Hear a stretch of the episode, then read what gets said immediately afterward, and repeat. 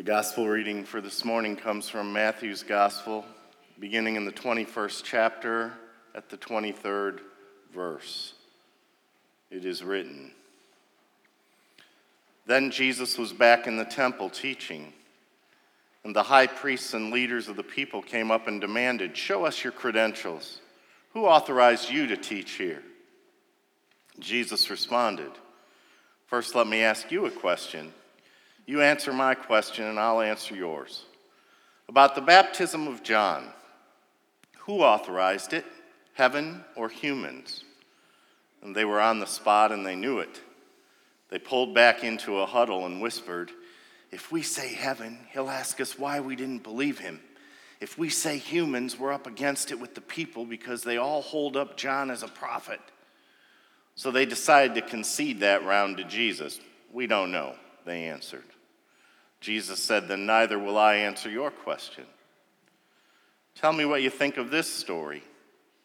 A man had two sons. He went up to the first and said, Son, go out for the day and work in the vineyard. And the son answered, I don't want to. And later on, he thought better of it and went. And the father gave the same command to the second son. He answered, Sure, glad to. But he never went. Which of the two sons did what the father asked? They said, The first. Jesus said, Yes, and I tell you that crooks and whores are going to precede you into God's kingdom. John came to you showing the right road. You turned up your noses at him, but the crooks and whores, they believed him. And even when you saw their changed lives, you didn't care enough to change and believe him. And this is the word of God for the people of God. Thanks be to God. Amen. Would you pray with me, please? Well, Lord, we come today to hear the word. We come to do the word. We come to experience comfort. We come to experience challenge.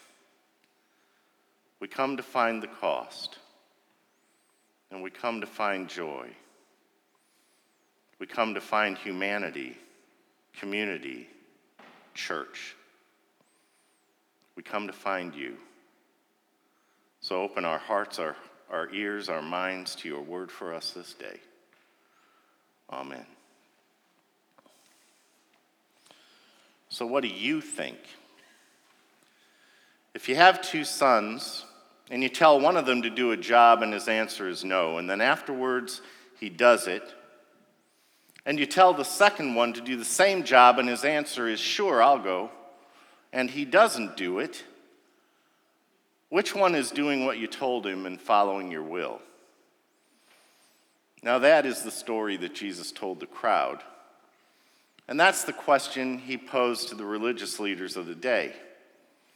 And the crowd answered Jesus by saying that the son who said no and then changed his mind and did the work was better than the other son.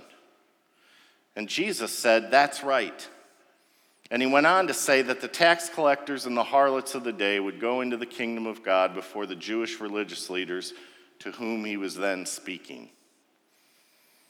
Now, I think the story was told for a special reason. Jesus was saying that the Jewish leaders were like the son who said yes, that he would obey, and then he didn't do it. And Jesus is saying that the tax collectors and harlots are like the son who said no, changed his mind, and finally ended up obeying. In our story, it goes like this Truly, I say to you, the tax collectors and the harlots will go into the kingdom of God before you. And I don't know about you, but I don't really care too much for the choice. Because neither son would bring a smile of joy to me as a father. Now, that may be the key to truly understanding this story.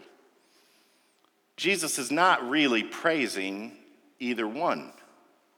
Rather, he holds out two kinds of imperfect people of whom one is really no better than the other. Neither son would really have been a joy to his father. Both were imperfect people, but one certainly pleased his father more than the other. And I don't know about you, but I wish there was one more son in this story. I would have liked a son who listened to the request, agreed to do it, and did it at once with enthusiasm. It really does happen sometimes. But I really think that there are some important teachings for us in this story because the parable details two kinds of people. The one kind is those whose words are a lot better than their deeds, and the second is those whose deeds are a lot better than their words. And both, you see, have an effect on a community of believers. The first can be devastating. They say with their mouths what they believe, but their lives do not reflect it. And a whole generation of young people can be turned off by our inconsistency, by our religious talk about being faithful to Jesus, but living by the world's priorities. We are often flushed out as being this type of phony Christian when we practice stewardship. You see, we say that Christ is the most important thing in our lives. We say that the work of the kingdom is very important. We pledge allegiance to Jesus. But when it comes right down to it, we act out a whole different set of priorities. Everything else comes first. Our own comforts and conveniences come way ahead of the family of God. We just don't ring true. The words and the promises we make about Christ and His church don't speak nearly as loudly as our actions, which often say quite the opposite. We are often just like the man who says, Yes, I'll do it, and then just doesn't. At confirmation, when we promise, yes, I'll be responsible for my baptism, when we're married at the altar and make those solemn vows, when we accept positions of authority in the church, when we are received into the congregation, when we accept responsibilities on committees, and the many other times we make promises before God and each other, we are often just like the young man who says yes but just doesn't show up to do the work. And these people can be devastating to the life of the church. Every congregation has a host of these no show volunteers. They don't just let down the group of people they call their congregation, but they also let themselves down. We all know if the things we do match the things we say. We know if we are phony or sincere in our practice of the Christian faith. Even if we try and keep it a secret from everyone else and no one guesses, we know. And we are going to think much better about ourselves and really become better people if we practice what we preach and we know it. Now let's look at the other son. He says no, and then scripture says he repented and went. And while this is a far from perfect response, it's better, isn't it? You see, this son's story is also often our story. We claim to be hard boiled, hard hearted, but secretly, we often have our hearts touched. We hope for more to life than this. Who among us has not been like the son who said no? But Jesus goes on. He repented. What an awesome God we serve. We can change our minds. We can try again.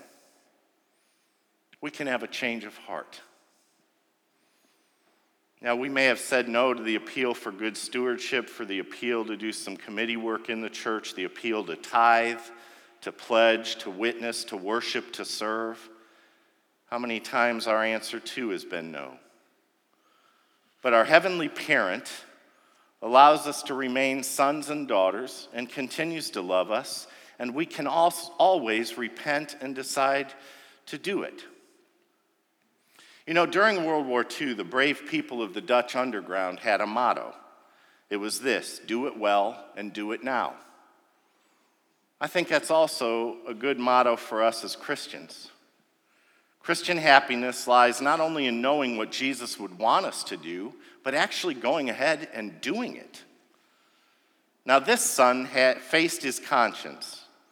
He laid his pride aside and he did that which he had vowed not to do. And I think it's really a good example to us because he wasn't concerned about losing face among his peers. Even though he had answered one way, he was willing to swallow his pride and do the other that deep down in his heart he realized was right.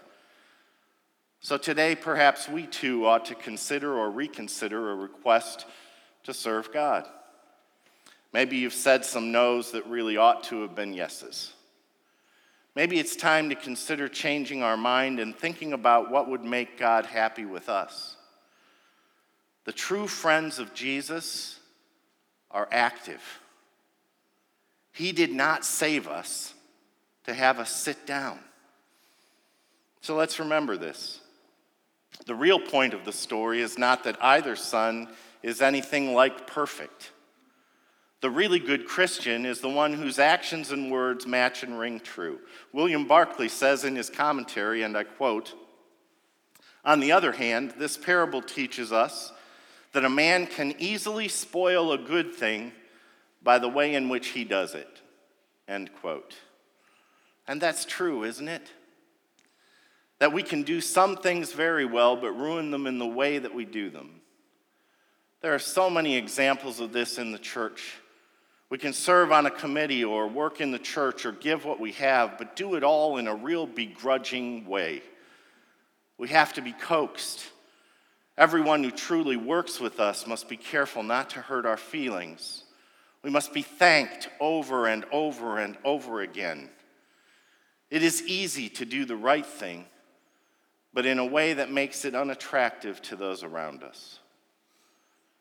And we learn in this parable, this riddle, that the Christian way is not only in performance and in promise, but it's also in doing and responding in a gracious and loving and joyful manner. So, what do you think? A man had two sons, and he went to the first and said, Son, go and work in the vineyard today. And the son answered, I will not. But afterward he repented and went. And he went to the second and said the same. And that son answered, I go, sir. But he did not go. Which of the two did the will of his father? Amen.